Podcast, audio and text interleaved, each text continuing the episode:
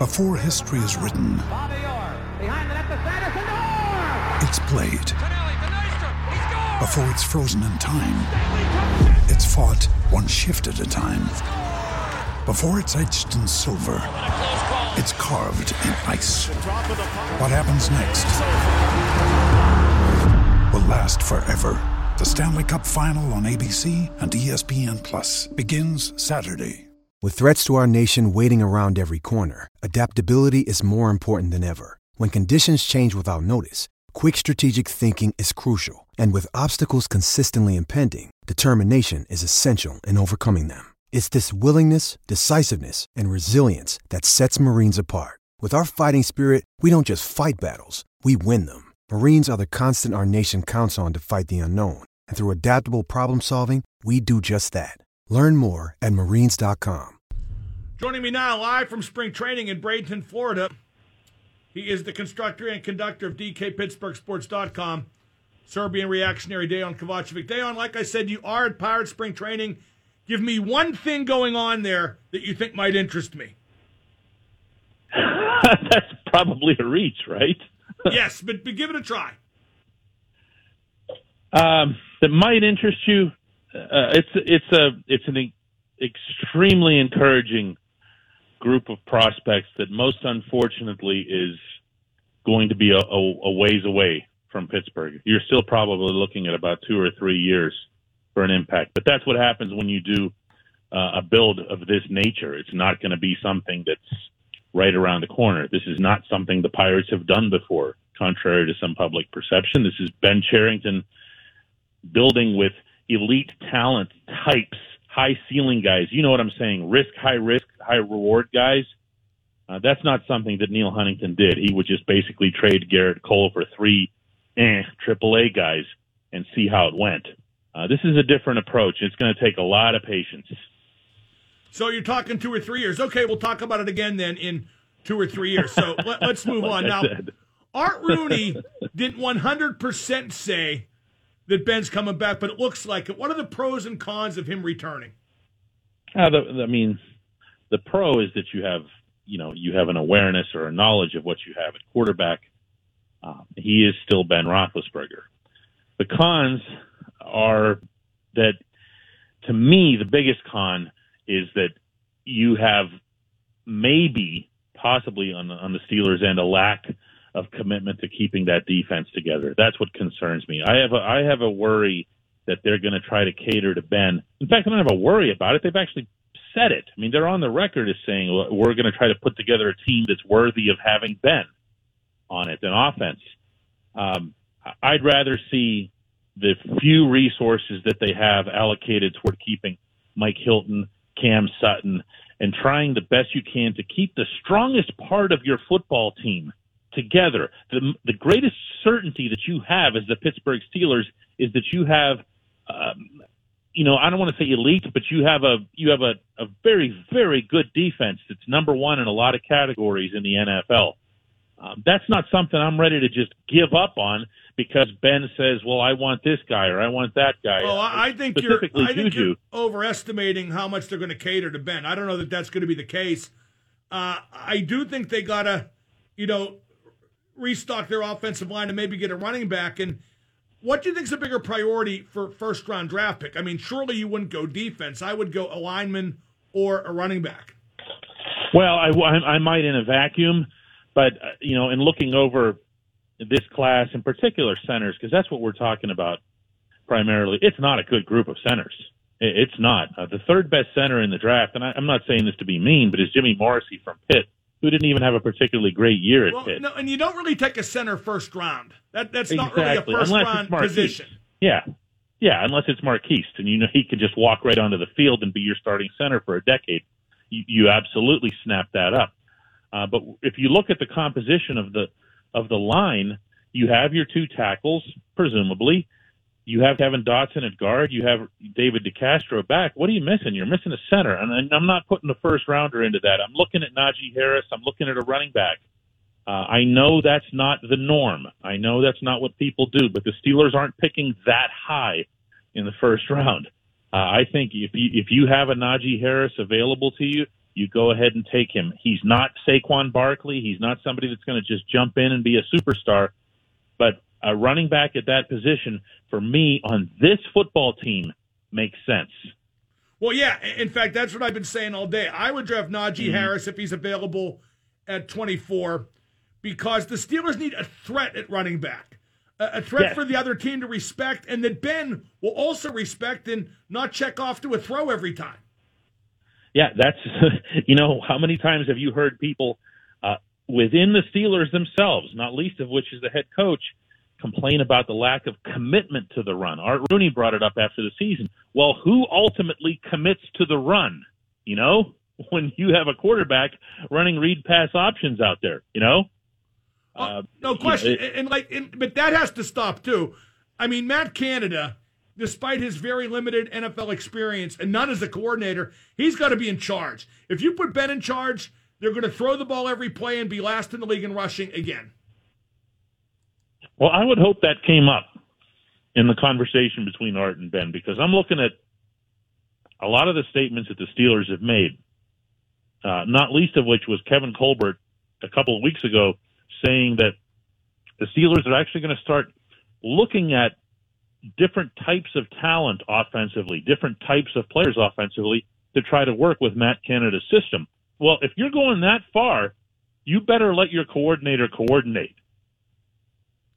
No, no question. But again, once once the huddle forms, and once Ben's at the line of scrimmage, I mean, who knows? But that's why I like Harris because I think you have to then give him the ball. I think you have to have a running game to justify the pick.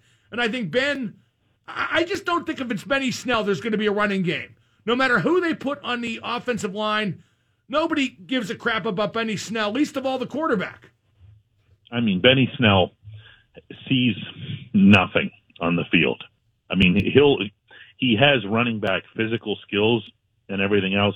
He just doesn't have the vision for it, Mark. You could break down film on him until you go blind of the holes that he misses and the times that there's a hole there and he actually turns and runs right back into traffic to get tackled.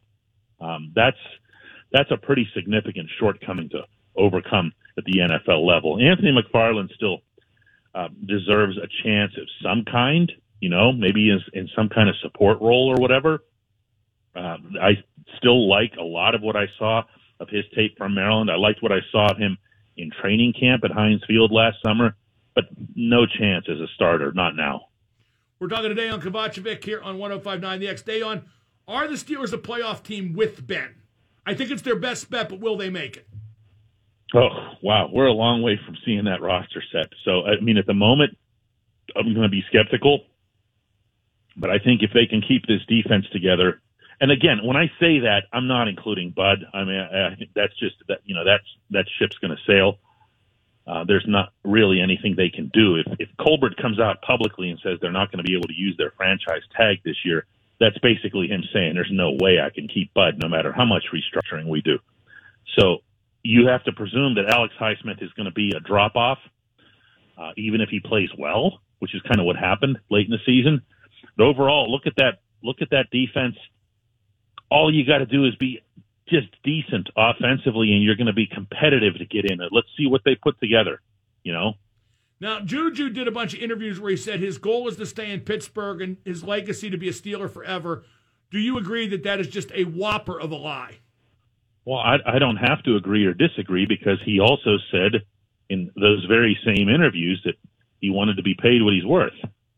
So you can say anything and then throw that asterisk on at the end and say, "Oh well, I wanted to stay in Pittsburgh, but they didn't pay me what I was worth, so see ya." I mean, that, that, uh, you know, if he said if he came out and said something like, "Look, I'm just desperate to stay here. I'll do anything to be here. I'll, I'll adjust anything. Ben is my quarterback. If Ben's back, I'm back. Whatever." But that's not what it was. You know, he you know, he, he wants to be liked and loved by everybody that he's talking to in that particular moment. I, I don't think that there's that much more to it than that. Now let's go Penguins. Are the Penguins turning a corner? They're 10 6 and 1. They ain't bad. And Jarry's starting to pick it up to where he was last year when he made the All Star event. Funny how that works, huh? I mean, you know, we've been saying all season, I've certainly been pounding this drum all along that what was missing from the Penguins, primarily, first and foremost, was the goaltending, the rest would have to follow it. Um, that's what we've seen. Jarry had a couple of games that he stole, which were things that were the Penguins were missing. From there, you started to see the defense kind of tighten up a little bit, despite still having some guys missing. You saw the forwards coming back playing 200 feet. You saw things that started to make sense in Penguins land. You know, um, you started to see uh, at least three of the four lines. I'm still, I, I still really don't have much use for this fourth line. The three of the four lines start started getting going. Um, Evgeny Malkin started at least somewhat getting going. You know, he's occasionally putting one in. Uh, there's there's some encouraging signs, but the best part of those signs, Mark, is that you're seeing it like gradual. It's not like it came out of nowhere and then dropped off again, which would tell you that it's more about the opponents that they're facing. My goodness, look at the teams that they're doing this to. You know, well, yeah, they, they the haven't played New Jersey or Buffalo yet. I mean, right? I mean, you know, right. it would be just like the Penguins the last couple years to, to to have that blow up on them. But but things really bode well right now. Yeah, they do. I mean, the the Jason Zucker injury is going to throw things off a little bit. I believe that he started to he'd always been working so hard and he'd always been all over the puck. He just wasn't doing great things with it. And over the last, I'd say three, four, five games, you started to see him, you know, make smarter, more patient plays instead of just being headless chicken. And that was encouraging. So he's going to be out for a while, but Zach Aston Reese was bumped up to his line today in practice in Washington. Um, Zach Aston Reese is a guy who's earned a little bit of a look, but that said, now I'm concerned about what happens to the third line because they've been just outstanding against the other team's top units. Well, so, don't, don't you figure though that McCann goes on that Malkin line or in the top six somewhere once he's healthy, which apparently is imminent. It, it, it is. I mean, he again practiced with a caution jersey on today in Washington. So, you know, part of McCann's thing is supposed to be the whole Swiss Army knife element where he bounces up and down the left wing. So theoretically, he's your guy. He's played with Gino uh, at times, whereas you know Zach Aston Reese has barely done any top six duty in the NHL. So that might be the way to go. So this could just be a one game thing. But I will say this, just from an intangible sense, I like the idea of throwing Zach Aston Reese a bone. Uh, as Mike Sullivan said the other day, uh, this is a kid who scored at every single level of hockey except this one. He has it in him, and then he, you know, of course, just recently put the put up the three goals in three games. So, you know, let's see what's there. Find out. You know, not everything has to be predictable. Now, in that vein, if Blueger could score, he'd, he'd be a millionaire already. But otherwise, he's a revelation. I I'm amazed at his all around game and his coolness under fire, like on the game winning goal last night. Yeah, I, I'm I'm impressed with him forever and ever. There was a thought just a couple years ago, two three years ago, that this was going to be a wheeling nailer, and no one has outworked this kid, Mark. Uh, he's out there after practices longer than anyone, and, and unlike some players who do that sort of thing just for show or for superstition, he's legitimately working on things, little things about the game. The saucer pass that he he put onto uh, Kasperi Kapanen's blade last night is something he'll work a thousand times after a practice in both directions. Uh, there's just a great, great commitment with this kid, and it's good to see him being rewarded for it. Good to see Kapanen get a goal too in overtime. He got benched Saturday. We don't know why, but he, we do know he responded with the uh, overtime winner. I got to ask you, when you watch that play and you see the two of them entering the Washington blue line or crossing the Washington blue line, did you see Kapanen his body language? You ever seen a guy who wants to score a goal, who knows how to score a goal, who gets himself set on a rush like that? That's that is a big time goal scoring talent. I, I loved everything about it. it. That play had goal written all over it from the moment they were across the red line. Yeah, and uh, I, I got to tell you, at first I wanted Blueger to shoot it because clearly everybody was playing pass, but uh, yeah. But, uh, you know, the pass was perfect and the finish was perfect, to be sure. Uh, Penguins are 4 and 1 against Washington. Uh, I'm not sure I saw that coming, although Washington is a slow team. They've slowed more than the Penguins have, clearly. Uh, but, but why do the Penguins suddenly have Washington's number this year? Um, I mean, this wouldn't be a very popular answer in, in Washington. I, I haven't been wild about their goaltending. Um, I understood. Well, no, I mean Holt, Holtby left, and then Lundqvist had that yeah. surgery, unfortunately. Yeah, and right, and, and I, I I know that they've liked Vitek Vanecek, and and I understand why. He's a rookie. He's come in. They they made him a a, a high draft pick uh, out of the Czech Republic, and they they thought there's some potential there. He's won some games for them, but I just don't see it. And I, I see the Penguins converting on a lot of their chances against him. Um, that's not to lay everything on him. You're right that they've gotten slower, um, and and it's more visible than the Penguins uh, having gotten slower. Uh, but I also haven't seen that same edge from the Capitals. Let me ask you a question. Did you know that TJ Oshie played last night? No, no. I, I was hoping he get speared or something. You see what I'm saying, though? Oh yeah, no, like, no. Their their their older guys are fading maybe quicker than the Penguins. Although the Gino thing, I mean, we could talk about that forever and a day. One last thing though, odd move today. The Penguins picked up a guy, Mark Friedman, on waivers from Philadelphia. He's a right-handed defenseman, and we haven't got a clarification on this, but POJ is no longer on the Penguins NHL roster. What might be going on there? Well, I, don't think it's anything surreptitious. Uh, you have when when guys are on this taxi squad in coronavirus times, they can't play any hockey, so they just basically sit around Cranberry and do nothing.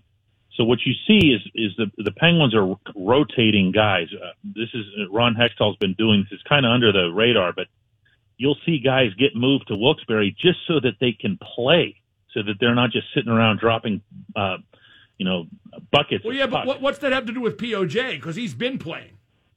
No, but I'm saying I, I think that's where you're going to see this headed. He's looking. Ron Hextall is looking for additional depth, looking for right-handed depth. And look, he comes from that organization, and he knows that player. He knows Friedman. You're always going to see executives make moves like that. You're always going to see them find people that they can trust, that they know about from the past, that they don't have to do, um, you know, sketchy research on. Dejan, great stuff. Enjoy Pirates training camp if that's possible. We'll do it again next week. All right, Mark. Thanks. That's Dejan. I'm Mark Madden.